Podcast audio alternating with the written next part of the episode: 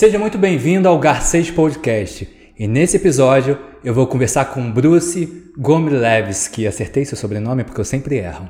Acertou. Acertei. Que milagre! Cara, eu fiquei. Eu fiquei... eu fiquei decorando seu nome durante uma semana, porque eu nunca acerto. Eu vou falar dos seus trabalhos para as pessoas, eu nunca acerto seu sobrenome. Qual é a origem desse sobrenome? É um sobrenome de origem ucraniana, né? Família da parte do meu pai vem de Kiev, Odessa, né? Então é antiga Rússia, né? Atual Ucrânia. Hum, realmente eu tive que decorar esse nome, porque assim... Mas é fácil. É fácil, pelo menos Você eu acertou. acho que eu acertei. Ah, que bom. Então, o Bruce ele é diretor, ele é produtor e ator. Você já fez vários, diversos trabalhos, formado pela Cal, né? E você já fez diversos trabalhos, tanto no cinema, na televisão, no teatro, no teatro como ator e como diretor.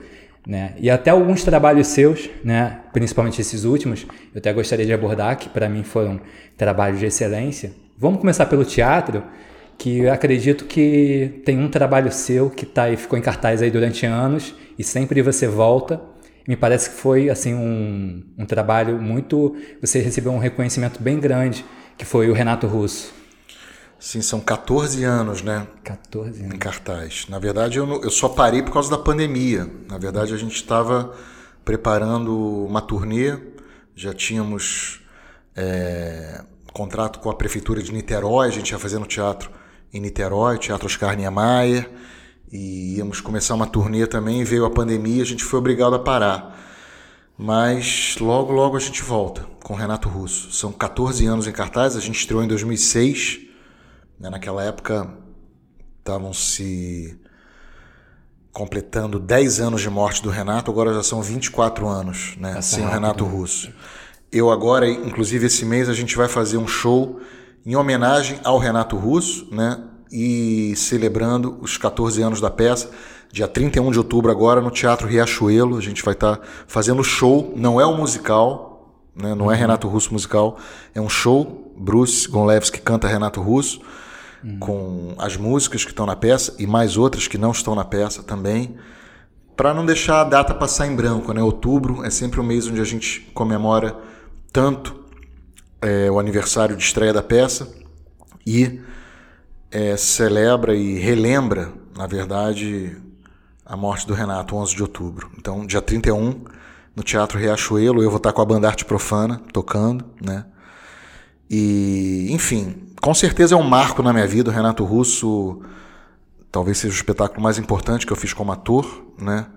São mais de 50 cidades em todo o Brasil a gente. Eu costumo contar as apresentações, né? A gente está em 566 apresentações, Caramba. mais de 50 cidades brasileiras em 14 anos, mais de 500 mil espectadores.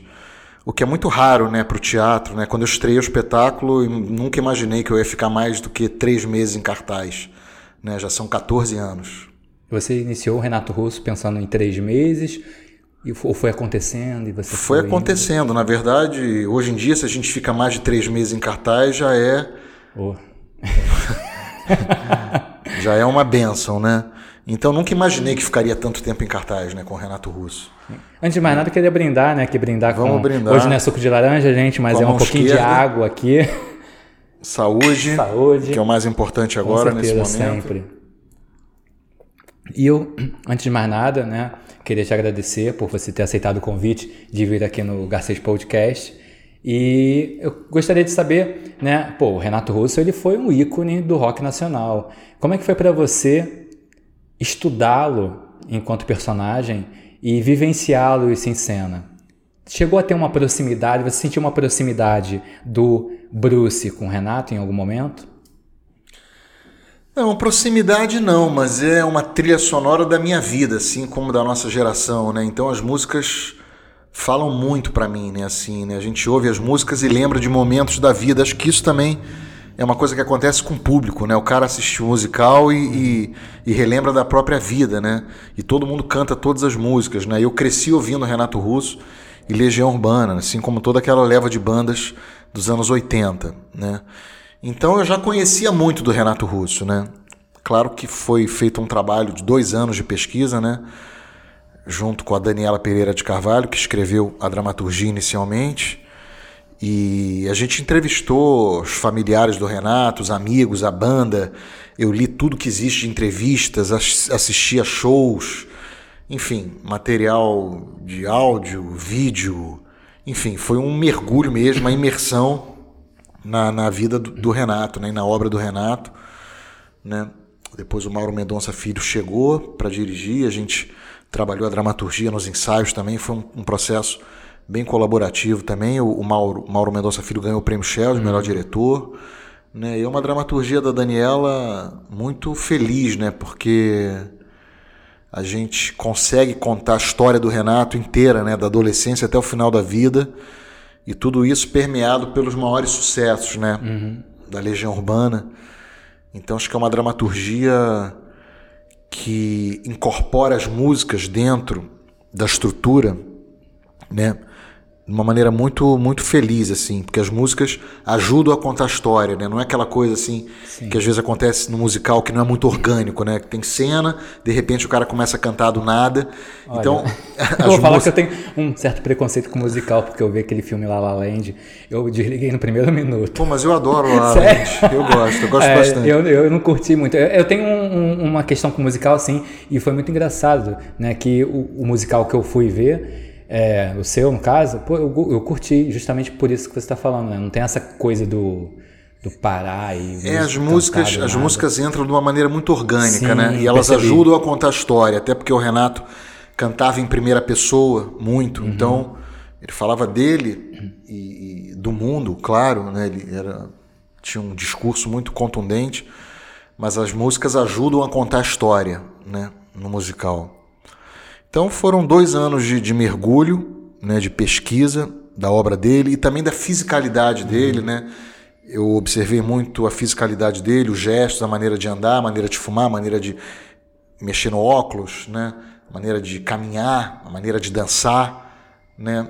Para recriar essa fisicalidade dele no palco, né? Eu não sou um cover, né? Eu sou um ator fazendo Renato Russo, então a preocupação foi sempre tentar trazer a alma dele para a cena, né? E enfim, nunca imaginei que ficaria 14 anos em cartaz, é um trabalho que eu me orgulho muito e acho que até o ano que vem com certeza eu vou estar tá fazendo, assim, acabando essa pandemia, tomara que acabe logo, tomara que Vai. ano que vem a gente consiga voltar aos palcos com o musical. Eu acho muito incrível, né, quando um ator ele vai digamos assim, interpretar, representar, vivenciar, experimentar, enfim, qualquer palavra que se utilize para poder estar tá em cena com aquele personagem que na verdade foi um ser que realmente ali teve a sua fisicalidade, né? Não é, é, um, é um passado não muito longínquo, né? Apesar é. de ser 24 anos, né? Mas não é tão longe porque eu acho que a música dele é tão viva hoje que parece que ele está, né? Ali cantando pra gente. Não, eu costumo falar uma coisa assim, que é uma coisa tipo Beatles, sabe? Que passa de Sim. pai para filho, porque por onde a gente passa no Brasil, a gente já viajou todas as regiões brasileiras e as pessoas cantam todas as músicas e tem uma nova geração ouvindo, tem gente 13, Sim. 14 anos, adolescentes que conhecem tudo do Renato Russo da Legião Urbana, né? É Sim. que nem Beatles. E todo ator que vai, por exemplo, é, representar, vivenciar no palco, um, um ícone né, do rock, por exemplo, eu vi o Cazuza, você vê o Cazuza, eu vi o Renato Russo, eu, do Renato Russo, eu vi o Renato Russo. Eu acho essa, esse seu estudo, né, que depois eu vou até fazer, é, passar para o diretor, porque eu conheço o Bruce, diretor também, e eu acho esse trabalho realmente incrível. E você não só passa, você coloca isso na prática, colocou com o Renato Russo. Você trabalhou as ações físicas também do, no, no Renato Russo? Como com é que foi certeza. esse processo? Com certeza, foi um processo muito, muito rico para mim, porque a Daniela começou escrevendo a dramaturgia né, durante dois anos, tiveram 20 tratamentos do texto. Né? Ela ia escrevendo, ia me mostrando, eu ia dando ideias, ela ia escrevendo. Uhum. E quando o Mauro Mendonça Filho chegou, o Maurinho, a gente já foi para a sala de ensaio durante dois meses, dois meses e meio mais ou menos e a gente tinha um, um, um, esboço de roteiro, né, que não era o roteiro definitivo. Uhum. E a Daniela foi muito generosa nesse sentido, e o Mauro sugeriu muita coisa, e eu improvisei muita coisa na sala de ensaio, com a Daniela escrevendo, ela levava o laptop dela para a sala de ensaio, e o Mauro sugeria uma ideia para uma cena, eu improvisava, ela, ela escrevia, eu improvisava inclusive ações físicas a partir da minha memória, coisas da minha vida, coisas ligadas à minha memória que estão na peça. Uhum. As pessoas estão vendo o Renato Russo, mas em algumas cenas eu estou trabalhando coisas minhas também, momentos da minha vida, memórias e lembranças uhum. minhas que, que, que, foram usadas como material para o trabalho, né? Então foi muito rico porque acabou sendo um processo a seis mãos o resultado final, né? Eu, a Dani o Mauro acabamos é, colaborando de uma maneira muito harmônica, uhum. né? Muito feliz, né? E achei interessante porque você chegou a levar isso para o cinema, numa cena específica em que seu personagem está bebendo, pega o microfone e começa a cantar Renato Russo, que foi Polícia Federal. No cinema, você fez Polícia Federal. Polícia Federal, né? não, mas não é o Renato Russo que eu tô cantando. Não, tô mas can... você canta Legião Urbana, não? Eu canto Inútil do, inútil? do é inútil? Traje a Rigor. É. Gente, acabei de pagar um mico. Olha, eu jurava é. que era para vocês verem como o Renato Russo está impregnado. Eu juro que eu vi Renato Russo ali. É. E eu juro. eu fiz o Por Toda a Minha Vida na Globo, né? Direção do Ricardo Waddington. Eu fiz o, o, programa lá, que era aquela, aquela série bem interessante também, uhum. com ícones da, da música brasileira. Jura que era inútil? Agora eu fiquei bolado. Era inútil. Jurava que era Renato Russo. É. Eu vi no cinema o filme. Eu adorei. É. é. Conclui. Não, e é isso. E aí eu fiz o Por Toda a Minha Vida, né? Uhum. Na televisão, na Globo. E continuo fazendo Renato Russo há 14 anos. Caramba. E como é que foi agora, já que eu falei da Polícia Federal, né, como é que foi vivenciar o policial ali, sabendo que tem uma ligação com o nosso cotidiano? Eu não me conformo que é inútil, mas tudo bem. Já vi que vai ter gente falando aqui nos comentários, tu errou, olha. gente, eu erro. Não, sabe o que aconteceu? Eu não sei se eu, eu devo ter te falado. A gente tinha pensado em fazer que país é esse lá, mas aí acabou virando inútil depois. Sim. No início era que país é esse, mas acabou virando inútil. Gente, mas eu vi o Renato Russo. Do mas, enfim, rigor. bola pra frente. Como é que foi vivenciar esse não, então, tem uma coisa curiosa, assim, porque eu tenho sido escalado ultimamente para fazer alguns policiais, né? Não sei por que, que por que acho que eu tenho cara de policial, mas não tenho cara de policial. Agora, até com a pandemia, nessa barba, o cabelo tá maior. Ontem até ouvi de um diretor amigo meu, você tá parecendo um, um poeta russo, um escritor russo, um Dostoiévski, um Turgenev, tá com uma cara meio de, uhum. de escritor russo do século XIX. Mas eu não sei por que estão me escalando tanto para fazer policiais. Mas tenho... com a golinha agora, casaquinho é. preto, tá realmente típico escritor, assim. Eu sou friorento, né? Tem ar-condicionado, eu fico com frio. Mas aí eu tenho sido escalado para fazer policiais. Eu fiz a Divisão recentemente, que é um uhum. filme e série né, do Multishow da Globoplay. Direção do Vicente Amorim, produção do Afro Reg, do José Júnior. Eu faço o Paulo Gaspar, que é um policial civil. Eu fiz o Polícia Federal, a Lei é para Todos, que eu faço um policial Sim. federal, que é o. Que é o. Como é que é o nome dele, meu Deus? Agora me deu Olha, se eu errei a música, não, não me pergunto o nome, porque você quer. Gente, eu acho que ele quer Júlio que eu pague César. quer que eu pague mico de Júlio novo César. aqui. É o Júlio, policial é Júlio. Júlio César. E, e agora tô também entrei na série Impuros da Fox como policial também, como Santana, que é um outro policial federal mais corrupto. O policial do Polícia Federal, o Júlio, é, é um cara meio incorruptível, assim, né? Um cara uhum. bem ético, né? Eu adorei fazer o filme, é um filme de ação brasileiro, uhum. né? E adorei fazer. agora você vem se corrompendo, o seu personagem, a polícia, né? Agora, esse, esse último foi. Ele é corrupto? O Santana da, do Impuros, ele é. Não vou dizer que ele é corrupto, corrupto mas ele talvez seja mais escorregadio. escorregadio, né? Tem muita gente escorregando aí hoje na política, né? Mas deixa isso quieto. É. deixa isso quieto. Cara, assim, voltando pro teatro, né? Que eu, é, sobre o Tartufo, você enquanto diretor, né? E é um trabalho que Achei incrível, tanto que eu assisti acho que umas três vezes e indiquei até na época para atores que estavam comigo, foram, gostaram demais. E é um espetáculo que tem um cunho também político, tem uma crítica política. Me deixa muito curioso, porque é um espetáculo que não tem texto. Né? Como é que foi esse processo com os atores? O porquê dessa retirada do texto e como é que foi fazer sem texto? É, não tem texto falado, Sim, né? falado. Texto falado. É... Na verdade, quando a gente começou a trabalhar, eu não, nunca imaginaria que não teria texto falado. Nunca, porque a ideia inicial era ter o texto do Molière, uhum. né? Tudo começou com o edital que a gente ganhou, né, aquele famigerado edital da prefeitura, que não foi pago, na gestão do Eduardo Paz, depois a gestão do Crivella também não pagou. Foi a primeira vez que a companhia Teatro Esplendor, que eu fundei, a minha companhia, Sim. tinha ganhado esse edital. Na verdade, é um edital que nos possibilitaria uma manutenção de um ano, uhum. né? E eu apresentaria dois espetáculos, o Tartufo e o Hamlet. O Hamlet é um projeto que eu tenho para fazer ano que vem, eu quero fazer. Mas a gente acabou fazendo o Tartufo, eu reuni os atores e falei, gente, vamos fazer na raça, né? sem patrocínio nenhum e, e pensando num processo a longo prazo de investigação profunda, de pesquisa de uma linguagem. Então eu já sabia que eu queria fazer alguma coisa distanciada do realismo. Isso é uma coisa que está norteando a minha pesquisa teatral agora, que é buscar uma linguagem interpretativa afastada do realismo, até porque eu comecei a companhia com textos realistas e a gente levou ao extremo e profundamente essa pesquisa. Acho que eu esgotei essa pesquisa sobre o realismo, tanto na dramaturgia quanto na interpretação dos atores. Então eu já sabia que eu queria fazer alguma coisa afastada do realismo.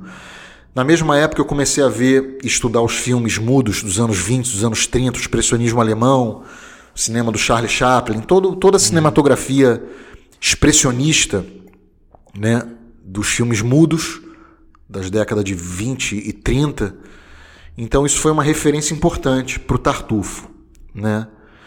E a gente começou o processo com muita calma, improvisando, e desde a primeira leitura com o elenco eu percebi que eu não queria simplesmente montar o Tartufo do Mulher.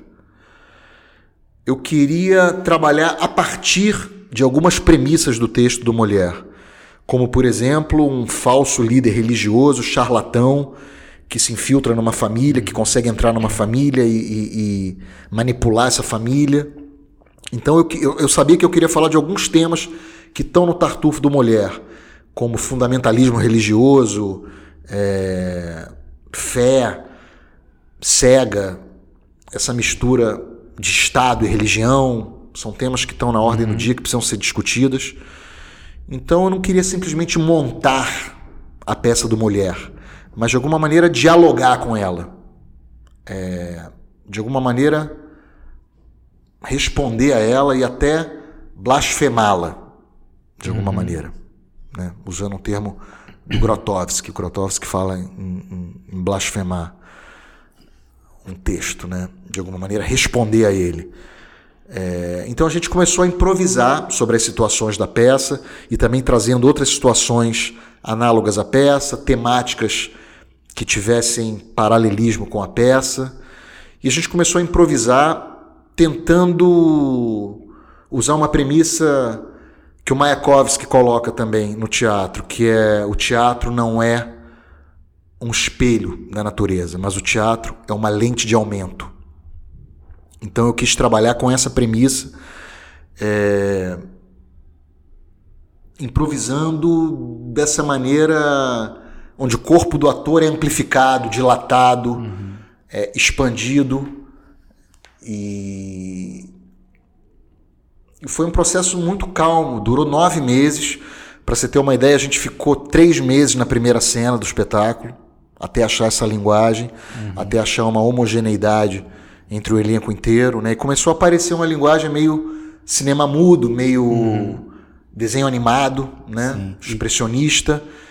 E estava tão interessante, porque a ideia era construir uma estrutura de ações, né? porque a gente começa. Sim eu sou um estudante do método das ações físicas do Stanislavski, então, uhum. ações psicofísicas, né, para ser mais preciso. Então, é, a gente começa fazendo os esboços, o que o Stanislavski chamava de etudes, né? Uhum. Etudes em francês, uma palavra que significa esboço, ou estudo, é, sem o texto, improvisando as ações, tentando é, abordar as cenas através das ações. Ou seja, o que, que o personagem faz como que é o comportamento físico das personagens. Uhum. E estava tão interessante, sem texto falado, sem as palavras do mulher, que começou a virar um desafio. E eu comecei a me perguntar: será que essa história se sustenta sem as palavras do mulher? Ou seja, será que a gente consegue contar a história do Tartufo sem texto nenhum falado, sem as palavras do mulher, e daí nasceu, foi, foi orgânico isso. Então, não foi premeditado. Sim. Né? E foi resultado do, do, trabalho, né? não foi uma coisa premeditada. A gente se permitiu descobrir isso. Uhum. Como é que é o seu processo com os atores da companhia, seu processo enquanto diretor ali? Você investiga com eles, vocês, você questiona, vocês trabalham num coletivo, estudam junto. Como é que é esse processo, essa relação diretor e atores da companhia Esplendor? Bom, eu sou ator, né? então para mim a matéria-prima fundamental no teatro uhum. É a arte do ator, é o trabalho do ator. Então, na companhia, no processo do Tartufo, a gente é, se propõe também, se propôs e continua se propondo a, a ter um treinamento físico, vocal, a estudar algumas coisas praticamente. Então, é um trabalho que envolveu desde o estudo da capoeira, treinamento com a capoeira, treinamento com a mímica corporal dramática do Etienne Decru. A gente fez uma oficina de máscara balinesa com Vacari. E a gente fez uma oficina de treinamento grotovskiano com a Evelyn Reginaldo, que é uma atriz pesquisadora também, sobre os exercícios plásticos, corporais. Uhum. E a gente começou a buscar elementos que propiciassem ao ator trabalhar com o corpo fora do realismo, naturalismo, fora uhum. do gestual cotidiano, né? Então, o meu trabalho é muito a partir do trabalho do ator. A gente trabalha com improvisações, né? Uhum. É, eu costumo criar uma, uma analogia com, com um músico de jazz, né, que improvisa sobre um tema. Então a gente tem o tema de uma cena, a gente improvisa para buscar as ações dessa cena, né? São os famosos etudes do, do, do Stanislavski, né? No método das ações físicas e é o método das ações físicas é, e da análise ativa, uhum. né? Então a gente improvisa as ações. O meu processo é um processo de montagem, de ver o que está funcionando, de dar ideias, de sugestionar coisas, de propor coisas, mas é um trabalho colaborativo uhum. entre o diretor e o ator. Eu não trago as coisas prontas de casa, eu tenho imagens que eu quero materializar em cena, que eu quero experimentar, mas a mise-en-scène nasce do trabalho dos atores, né? organicamente. E eu te confesso que depois desse processo de ensaio de nove meses do Tartufo, é, é difícil voltar para a sala de ensaio para simplesmente, vamos dizer assim, levantar uma peça a toque de caixa em seis semanas, ou em dois meses, em oito semanas. Coisa que eu sei fazer, já fiz muito. Mas o que está me interessando agora é esse processo lento, laboratorial, com calma, para investigar e descobrir e criar um trabalho com todo o seu potencial sabe? E só mostrar ele quando tiver minimamente maduro uhum. para ser visto. Claro que isso é o ideal. Contra isso tem toda uma falta de possibilidade, política cultural, patrocínio, como que se mantém uma companhia hoje em dia, né? Uhum. Essa é uma das maiores é. questões para mim hoje em dia, como é possível manter um núcleo de atores, um coletivo de atores trabalhando de forma continuada. Compromissados com aquele trabalho. É, é muito difícil. Mas enfim, depois do, da experiência com o Tartufo, não, não, dá, não me interessa trabalhar de outro jeito, sabe? Uhum. Mas realmente, para quem não assistiu, se o espetáculo voltando em cartaz e vai voltar, assistam, porque vale muito a pena. E o incrível desse trabalho é que realmente não precisa os atores ali em cena, os personagens falarem, porque você entende minimamente exatamente tudo o que está acontecendo em cena. É, a gente teve essa preocupação assim de quando ficou estabelecido que não teria fala, é, de que as imagens e as ações psicofísicas fossem extremamente claras, extremamente legíveis, compreensíveis por uma criança de 10 anos de idade que estiver assistindo, entendeu? Então, não tem nenhum hermetismo, né? Então as ações têm que ser muito claras e precisas. Sim, realmente é um trabalho fantástico me parece que foi indicado ao Prêmio Michel ano passado, não foi? Foi indicado 2019. a mais de oito prêmios, se não me engano. O figurino, iluminação ganhou o Prêmio Shell. Isso. Eu fui indicado como diretor, Shell, a PTR, Cisgran Rio. A Yasmin Gonleves, que foi indicada, minha irmã fazia o Tartufo, foi indicada ao Botequim Cultural como melhor atriz. A Elisa Tandeta ganhou o Shell de melhor iluminação. A Maria Duarte e a Márcia Pitanga foram indicadas a todos os prêmios pelo figurino. E foi um figurino e um cenário, cenário criado por mim pela Bel Lobo, arquiteta, cenógrafa. Figurino e cenários completamente reciclados de outros projetos da companhia. Então a mesa do cenário de um espetáculo, as cadeiras de outro, tapete de outro, uhum. figurino refeito, reciclado. Foi feito na raça, sem nenhum patrocínio, nenhuma subvenção. Né? Enfim, espero que a gente volte. E é um projeto que a gente pode viajar o mundo, que a gente está tentando ir para fora do Brasil também, porque ele é compreensível e pertinente e atual Sim. em qualquer lugar do mundo qualquer hoje em lugar dia. Do mundo. E te possibilita viajar realmente, por, por não ter essa questão da linguagem né, falada, é. facilita demais. E dá para entender completamente to, qualquer ação física ali dá para entender. E é, foi, é, é, uma aprendizagem.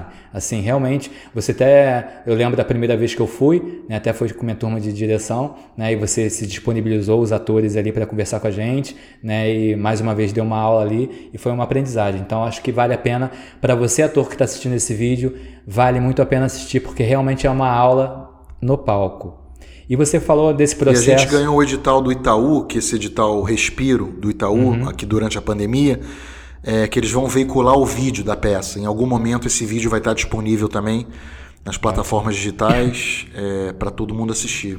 E você falou desse processo com os atores em relação à preparação, a, ao tempo, à qualidade que você investiu ali, que, né, segundo você acabou de dizer, que você não consegue ver outra forma. Eu percebo hoje que os atores, é, grande parte dos atores estão do teatro tem muito essa pressa de querer resultado, de querer colocar alguma coisa em cartaz. Hoje com a internet de colocar um vídeo, como é que você vê isso, né? Essa essa pressa, essa ansiedade de colocar um trabalho é, ali, né? Porque você teve um tempo ali de nove meses, né? E há trabalhos que são mais curtos, três meses, dois meses. Claro. Como é que você tem alguma. Como é que é a sua visão? Agora, na verdade, eu cheguei à possibilidade de ensaiar nove meses, né? Foi a primeira vez na minha vida, né? Com 25 anos de carreira que eu pude chegar nesse lugar de poder trabalhar com calma, com uhum. tanto tempo de preparação. Por outro lado, é muito útil às vezes ter um ensaio rápido para um jovem ator, para um jovem diretor. É bom ter um tempo marcado para estrear. O Grotowski fala isso, né? Num texto chamado da, da Companhia Teatral Arte como Veículo, ele fala que para um diretor novo, às vezes é bom ter um tempo mais curto de, de ensaio e preparação, porque ele pode não saber o que fazer com um tempo muito longo, né? E às vezes a espontaneidade de um tempo curto de ensaio pode favorecer o trabalho também, né? Porque o problema é aquele meio do caminho, onde o trabalho não fica nem ele, onde o trabalho per, perde a espontaneidade das primeiras descobertas e não teve tempo de chegar a uma maturação, de ter uma precisão uhum. satisfatória. Então esse meio do caminho é perigoso. Então às vezes é bom ter pouco tempo, ter uma espontaneidade, uma vida, né, e colocar isso em cena. Agora, eu estou sempre falando isso assim, as formaturas que eu dirigi na Cal e para os jovens atores, assim, a importância de ter referência, ter embasamento, conhecer arte, conhecer literatura, conhecer música, conhecer dramaturgia, conhecer o cinema, conhecer uhum. as artes em geral, né? além da história, da filosofia, né? de política, história do Brasil. Principalmente. Né? Eu acho que é importante ter referência. Nossa matéria-prima de trabalho é a vida. Né? O ator trabalha com a própria vida. Então, quanto mais experiência, quanto mais referência se tiver, melhor. Uma das pesquisas aí que eu fiz na sua vida, agora eu vou para minha cola, eu vi que você participou uma coisa, até uma curiosidade que eu realmente não sabia, achei bem curioso, que você integrou aí durante três anos a companhia de ópera seca, né, sob a direção do Geraldo Thomas, que é uma referência também no teatro. Você acredita que você so é, talvez seja até uma pergunta idiota, assim, mas eu vou perguntar, Dante. é, teve alguma influência na, na sua direção é, enquanto ator? O Geraldo Thomas teve alguma influência? Olha, sua... total, influência total, porque ele dirigiu a minha formatura na Cal. Olha. Né? Com um texto chamado Graal, Retrato de um Fausto quando jovem, um texto muito louco do Haroldo de Campos, poeta maravilhoso, paulista. E depois da formatura da Cal com Gerald, eu fiz sete espetáculos com Gerald, né? Durante três anos eu acabei entrando na companhia de ópera seca. Foi um grande professor que eu tive, um cara muito culto, um grande diretor, né? Então, esteticamente eu não vejo semelhanças com o que eu estou fazendo e com a obra dele, né? Mas com certeza é uma grande influência para mim. Né? Um cara muito culto, um cara com muitas referências, né? Tem um dado interessante, o Boruto Krижiznik, que é o compositor da trilha do Tartufo, eu conheci através do Gerald Thomas, o Borut, que é um, é um compositor da Eslovênia. Ele fez a trilha sonora de alguns trabalhos do Gerald, eu conheci ele numa peça chamada Nietzsche contra Wagner, aqui no, no, no Brasil. Ele veio para o Brasil e é um cara que é um músico, compositor maravilhoso, europeu. Uhum. Eu usei a, a, a, música dele no Homem Travesseiro, que é um espetáculo que eu dirigi em 2012, e agora no Tartufo. Então, esse lado musical, por exemplo, é uma, é uma influência do Gerald muito forte. Né? O Gerald é um cara muito musical que conhece ópera, conhece rock, conhece música brasileira, conhece jazz, conhece música erudita. Então, é um grande conhecedor, dirige ópera também. Então, os trabalhos do Gerald têm essa grandiosidade operística, onde a música é muito fundamental para a criação da cena. Eu acho que isso é um dado que me influenciou bastante, assim. Eu sou músico também, amo a música, a música erudita e... Já vi de vez em quando você faz um negocinho lá no Instagram com seu filho, né? Fica tocando lá um violãozinho, é. um pianinho. É. seu filho também é, canta Renato Russo, como é que é? O meu filho, ele Nicolas Gonlevski, ele está com 17 anos, ele está entrando na peça agora. Ele tá... Oh. A gente fez uma live, a gente fez duas lives já esse ano, durante a pandemia. E ele ia, ele ia entrar no musical, ele ia entrar no, no, no Renato Russo, tocando com a banda Arte Profana, e veio a pandemia. Agora, dia 31, no outro sábado, ele vai tocar comigo, Renato Russo, no show. Pode ser presencial ou transmissão online. Mas você Tem uma canta, cota. ele toca? É a banda, eu e a banda, né? Ah, eu e a, é a banda, banda Arte Profana, a banda que me acompanha no musical ele toca teclado. Eu, eu entrevistei alguns músicos aqui, passou um já baterista, guitarrista, todo mundo de rock, né? então botei camisa Iron Maiden e tal. Mas como é que é essa sua relação com a música? Você também curte essa questão do gênero, o gênero rock? Ou você gosta de clássico? Porque às vezes surpreende, né? Por exemplo, teve um guitarrista aqui, mais uma vez estou te citando em Hugo Gonzalez, eu já citei ele em vários vídeos aqui. Ele é um roqueiro, é um musicista e ele partiu do clássico para tocar o rock. Né? Você também, como é que é essa questão da, da sua qual é a sua relação com a música? Olha, eu comecei como músico, né? Comecei a minha carreira artística como músico, eu estudei bateria, violão, violino. Quando era desde criança, eu estudei música. Você começou com bateria? Comecei como baterista, fazendo aula com 9 anos de idade. No último vídeo eu entrevistei um baterista. Eu até comentei com ele que o baterista é um vocalista frustrado. Não é o seu caso porque você canta bem. Mas é, é o meu caso. Eu acho que, ah, Rodrigo acho de Carvalho, que é o meu caso, sim. Acho que é o meu caso. Ó, Rodrigo de Carvalho, tá vendo? Ó? Você não conseguiu. Eu acho que com o Renato Russo eu juntei as duas coisas, né? Sim. E eu também lancei o meu disco há cinco anos atrás, né? O meu disco autoral. Eu componho, estou com o segundo disco pronto já. Quero lançar em algum momento.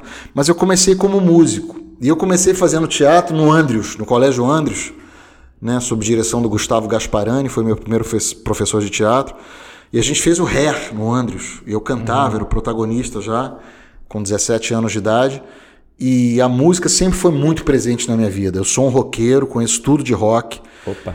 Mas amo música erudita, amo jazz, amo música popular brasileira. Fala que você gosta do Iron Maiden. Amo Iron Maiden, amo, adoro. Meu xará, Bruce Dixon. Bruce, tipo, nem fala, bicho. Adoro. Fã. Vi pela televisão, não consegui ver no Rock in Rio. Nem fala. Eu é. tenho uma decepção profunda que em 2019 eu não consegui no Rock in Rio. É. Mas eles vão voltar em 2021 aí. É. Se tudo eu der quero certo. ver, eu quero ver Iron Maiden, adoro. E sou um roqueiro, sim. Frustrado. Mas acho que com o Renato Russo eu consegui juntar o teatro Conseguiu. e a música de uma maneira bacana. Mas adoro música, continuo compondo, escrevendo, quero gravar meu disco. Segundo. E. Qual o nome do primeiro? Eu me recuso a abandonar meu romantismo. E é rock. É rock. Entendi. Então você toca bateria, canta. Violão. Violão, mais o quê? Basicamente. Tá é bom, isso. vou fazer uma pergunta básica. O que, que você não faz?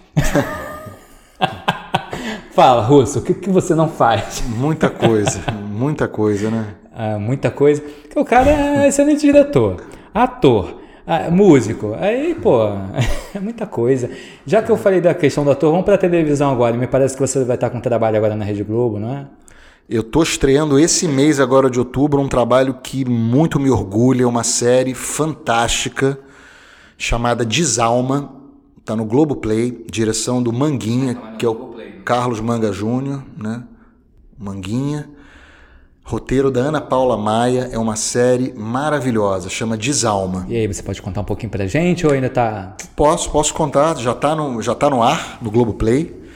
E é uma série que acontece numa cidade fictícia chamada Brígida, que é uma cidade de descendentes de ucranianos no Brasil. Eu nem sabia, mas descobrimos no Paraná existe uma cidade chamada Prudentópolis. Alô, galera de Prudentópolis, um beijo para vocês. Que é uma cidade de descendentes de ucranianos, onde se fala ucraniano na rua. Tem muito ucraniano. E coincidentemente eu também sou descendente de ucraniano, né? Ucranianos, judeus. É, então é uma série de terror e suspense, né? Que trabalha com essa iconografia de bruxas ucranianas, transmigração de almas, espíritos. Então é uma série de terror bem Olha. diferente do que está sendo feito. Assim, é uma série essa temática de bruxos, é, bruxas? É, é, é uma temática bem interessante, diferente, né? Uma série de gênero, né? Criada pela Ana Paula Maia, que é uma escritora maravilhosa. E acho que vale a pena assistir. A gente gravou em lugares lindos no sul do Brasil, um frio danado, né? Zero grau, Você parece. tava com o quê? Com os 10 casacos lá? Lá eu tava com casaco, Se aqui você tá com casaco, imagine lá. casaco, gorro, luva, Eita. cirola, cachecol. Não, muito frio, muito frio. É. E lugares lindos, lugares lindíssimos na, na floresta, no sul do Brasil, na Serra Gaúcha. Cidades como Flores da Cunha, é, São Francisco, São Chico, lugares lindos. Vale a pena assistir. Desalma. E a gente vai gravar a segunda temporada, né, ano que vem. Né, já está encomendada para ser gravada. E quando veio a pandemia, eu estava gravando uma outra série que é O Anjo de Hamburgo, que é uma série da Globo com a Sony. É uma série né, com uma coprodução internacional, toda falada em inglês, que trata de de uma história real, verídica, da Araci Rosa, que foi mulher do Guimarães Rosa, e ela trabalhava em 1938 no, no- na Embaixada do Brasil, em, em Hamburgo, e ela salvou vários judeus da Segunda Guerra Mundial. Né? E o Guimarães Rosa era diplomata também nessa época, lá eles se conhecem, se casam, e eles salvaram vários judeus né, na Segunda Guerra. Meu personagem é um personagem que consegue fugir, se chama Hugo Levi, um personagem que existiu, E dessa vez não é policial. que ele não, não é um policial, é um médico É um da década de 40, judeu, que consegue fugir para o Brasil durante a Segunda Guerra Mundial, ajudado pela Araci Rosa. E isso a gente vai voltar a gravar também assim que for possível, né? E também vem aí o Impuros, terceira temporada, direção do Tomás Portela e do Renê Sampaio, que eu faço Santana, que é um policial, que é o parceiro Tentei, né? Mas. do Rui Ricardo Dias, que é o protagonista, a gente trabalha junto ali, ele é um policial incorruptível, né? Ah, é, voltou pro, O- pro o- Incorruptível. O, o protagonista, que é Sim. o personagem Ah, tá. do Rui Ricardo. E né? você? E eu faço o parceiro dele, que é mais. Sei, mas. Mais. mas é, é, é muito interessante você falar essa questão do- da, da Ucrânia aqui no Brasil, né? Desse, do, o Brasil é muito diverso, né? Muito. E, e a gente não conhece. Por exemplo, você falou agora, eu não conhecia, né? Não sabia dessa possibilidade. É uma cidade perto de Curitiba, com povoada pela descendência ucraniana, né? E o Brasil é isso, esse caldeirão de muito curioso etnias, culturas e, e costumes. Uhum. Então a gente, eu aprendi a falar um pouco de ucraniano, né? A gente leu bastante vai, sobre... tira a mão daí, fala ucraniano agora. Vai, tira a mão, vai. Olha para aquela câmera tá ali. na série, na série eu tô falando. tá, série. então olha só, gente, é para ver a série, entendeu? Ele não quer falar, sentiu o marketing aí, né? é para ver a série. Não, vale muito a pena, assim, é um trabalho uhum. que, que eu me orgulho muito, assim. É uma dramaturgia de excelência, fotografia, direção, o elenco fantástico, protagonizar, a série é protagonizada pela Cássia Kiss, pela Cláudia Abreu, pela Maria Ribeiro. É um elenco maravilhoso. Uma série, eu acho que vai dar o que falar aí, porque é muito diferente do que está sendo feito, muito potente. Agora, o que me atentou numa, numa palavra sua que eu achei muito interessante, que você falou que a série é toda realizada, é falada em inglês. E o Anjo de Hamburgo. Isso, o Anjo de Hamburgo. E eu, eu percebi que, eu percebo hoje também que os atores também estão tendo essa necessidade de ter que estudar essa língua, até pela diversidade de possibilidades que hoje o mercado está oferecendo, né? Com Netflix, é, Amazon, enfim, seriados. Com certeza, é um mercado que está se abrindo, espero que se abra cada vez mais né, para a gente aqui quebrar qualquer tipo de monopólio e, uhum. e gerar emprego para o nosso meio, né, para ter um mercado mais competitivo e mais abrangente, mais democrático também. Né? E hoje os atores assim estão tendo que realmente aprender o inglês, uma outra língua, até duas, para poder Sim.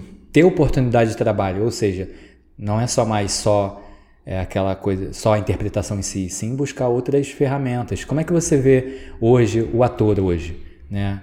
É, nessa questão de estudo. O que, que você, por exemplo, fala, você costuma falar para os seus alunos, né? É, em relação à vida artística, porque você está no mercado há muito tempo, então você pegou uma geração ali, várias, algumas gerações, e hoje com a possibilidade da internet, como é que você vê isso? Né, os atores que estão saindo, saindo das escolas hoje, seja técnica, seja graduação. Olha, eu sempre vejo a necessidade de uma formação cultural, intelectual, artística. Né? É importante saber desde português correto, né? Conhecer a história do Brasil. Eu falei um pouco disso, conhecer literatura, conhecer Sim. música, conhecer artes plásticas, ter referências, né? Uhum. Não adianta só querer se apresentar, né? Mostrar o trabalho se não tem embasamento, estofo. Então eu, eu bato nessa tecla. Até falando de uma semelhança com o Renato Russo, assim, o Renato Russo era um cara cultíssimo, né? Era um erudito, era um cara que conhecia tudo de arte e conseguia ao mesmo tempo ser popular. Né? Parece que tem um pouco um ranço aqui, um clichê de que para ser popular no Brasil precisa ser meio trash, entendeu? Ou, uhum. ou só comercial, sem substância, sem consistência, né? Precisa fazer um trabalho meio superficial. E não é verdade. Eu acho que é importante tentar equilibrar as duas coisas. Comunicar, né? Porque também não me interessa Sim. fazer um trabalho para o meu próprio umbigo, né? Hermético, no meu banheiro. É, mas tem que ter consistência, tem que ter referência. E é um paradoxo, porque a gente tem acesso à informação hoje, a todo tipo de informação que a gente quiser, mas parece que tem uma superficialidade abundante, sabe? Tem uma uhum. mediocridade, tem uma falta de conhecimento que tá que tá aí nas novas gerações assim, né? Porque é tudo muito rápido, né? Falo pro meu filho, por exemplo, assim, cara, senta e ouve um álbum inteiro, por exemplo, de música, né? Coisa que eu fazia, eu comprava um vinil e eu sentava depois de comprar o disco, eu sentava para ouvir um disco com as letras e eu ouvi o disco de cabo a rabo, né? O disco tinha um conceito, tinha uma ordem de músicas, tinha uma dramaturgia até, tinha uhum. o cara, o artista escolheu aquela ordem daquelas músicas, o lado A, o lado B, como que uma música se relaciona com a outra, né? Tem uma uhum. viagem ali, né? Uma Magical Mystery Tour para ser empreendida ali, né? Hoje em dia, tudo bem, tem o Spotify, tem, né? Mas você ouve uma música só Sim. do artista, né? Você eu não sei, eu sou um, eu sou um, dinossauro, praticamente, porque eu uhum. compro vinil ainda, eu tenho CD, eu tenho CD player, eu tenho DVD player, eu vejo DVD, eu vou ao cinema. A sonoridade é diferente, né? É. E é, é muito engraçado você falar essa, do, do, roteiro, da música, da sequência. Trazendo aqui para já que você é roqueiro, gosta de rock, e é inevitável não falar do Iron Maiden, porque eles levam isso para o palco. Claro, Tem toda uma questão super cênica. Teatral, né? Super teatral e faz é. sucesso até hoje. As gerações, né? É. Essa questão do, do, do, do, disco, da música, tem todo um sentido, né? É, tem, parece que nesse último show teve um primeiro ato, um segundo ato, um terceiro ato, com uma essência ali em cada um deles, né? Claro, tem um pensamento por trás, né? Sim. Da obra de arte, né?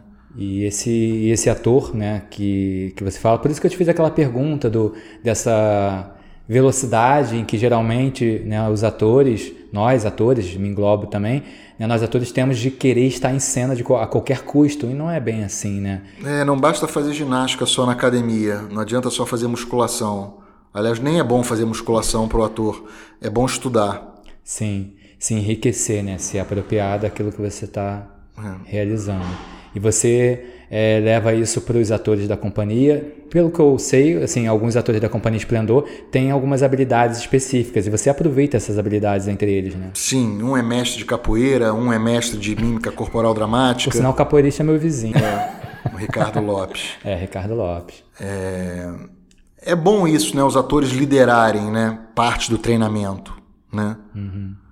Um ator lidera o treinamento físico, grotovskiano, um ator da aula de mímica, um ator da aula de capoeira, é, artes marciais, o que, o que puder, canto, voz. A Yasmin, minha irmã, liderou alguns trabalhos com canto, com voz também.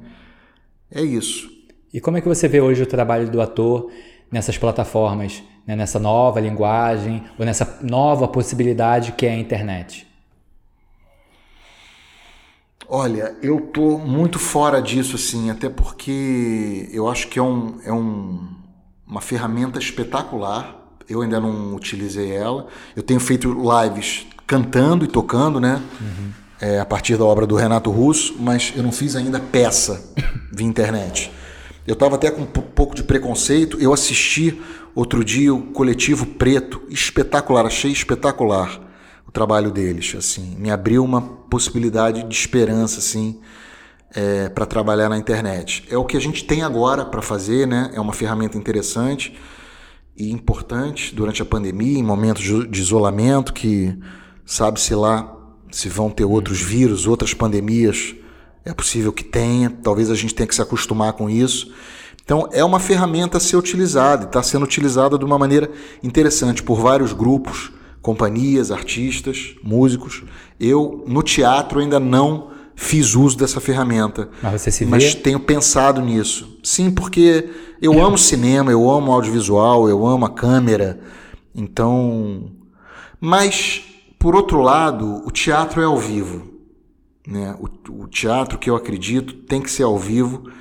Espero que a gente possa voltar logo para o teatro ao vivo, né? Porque tem outro gostinho, né? Com uhum. o público presente, a gente no palco é diferente. Me parece que é mais frio, né?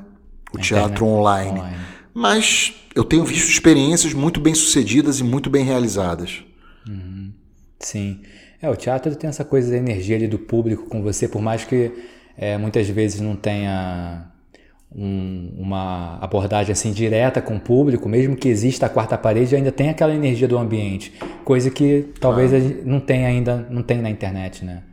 Mas é uma nova possibilidade. Você pensa é, futuramente tá trazendo algum trabalho nessa nova linguagem, sim. digamos assim? Não sei ainda o que, mas sim. Mas pretende explorar. Sim. E gostaria de deixar algum recado aí para a galera do canal? Agora os trabalhos que vão ao ar são essas três séries, né? O Anjo de Hamburgo, que ainda está em processo de gravação. Impuros, temporada 3, que já foi gravado. Uhum. E o Desalma, estreando essa semana no Globoplay. E projeto de voltar com Tartufo, com a minha companhia, Teatro Esplendor. Projeto de voltar com Renato Russo, com certeza. E projetos não faltam, né? Uhum. Espero que a gente possa voltar logo. Acho importante se cuidar, ter saúde, né? cuidar da saúde, Sim. que é o primordial agora. E a gente está vendo na pandemia o quanto a arte é importante, né? Acho que é bom finalizar falando isso. Como uhum. os filmes, os artistas de música, os artistas de teatro, né? Como a arte é imprescindível, né? Uhum. Na nossa vida, né? Isso é um fato. Seja online, seja presencial, como a arte é fundamental e como um país que quer se desenvolver precisa investir em arte, em educação, precisa ter uma política cultural de verdade. Sem isso, não é possível se desenvolver. Bruce, muito obrigado aqui por você estar aqui no, no Garcês Podcast e agradeço a presença. Eu que agradeço pelo teu convite, estar aqui. Eu estou saindo raramente de casa, só para fazer compras do lado de casa. Estou bem distanciado para tentar Ó, dois metros, me manter. Tá, a gente está numa distância boa aqui. Eu saí de casa com essas condições de, de saúde, de uhum. segurança. Então, se cuidem. Muito obrigado, Garcês, por essa oportunidade Valeu. maravilhosa. Um beijo para você é e para todos os espectadores aqui do teu canal. É isso aí, acabou. Eu acho que sim, minha senhora. Nossa, que mico. Adorei, ó. Sério mesmo que não é Renato Russo? Nada a ver. Não é, ia ser, mas acabou virando. Ju, mas, gente, eu jurava Nossa, que era Renato mas Russo. Foi engraçado. Como você é burro. Foi legal? Você achou ah, o papo? É engraçado, né? As, as outras, né? Não, não. não tem graça. Foi bom? Foi. Foi bom para você?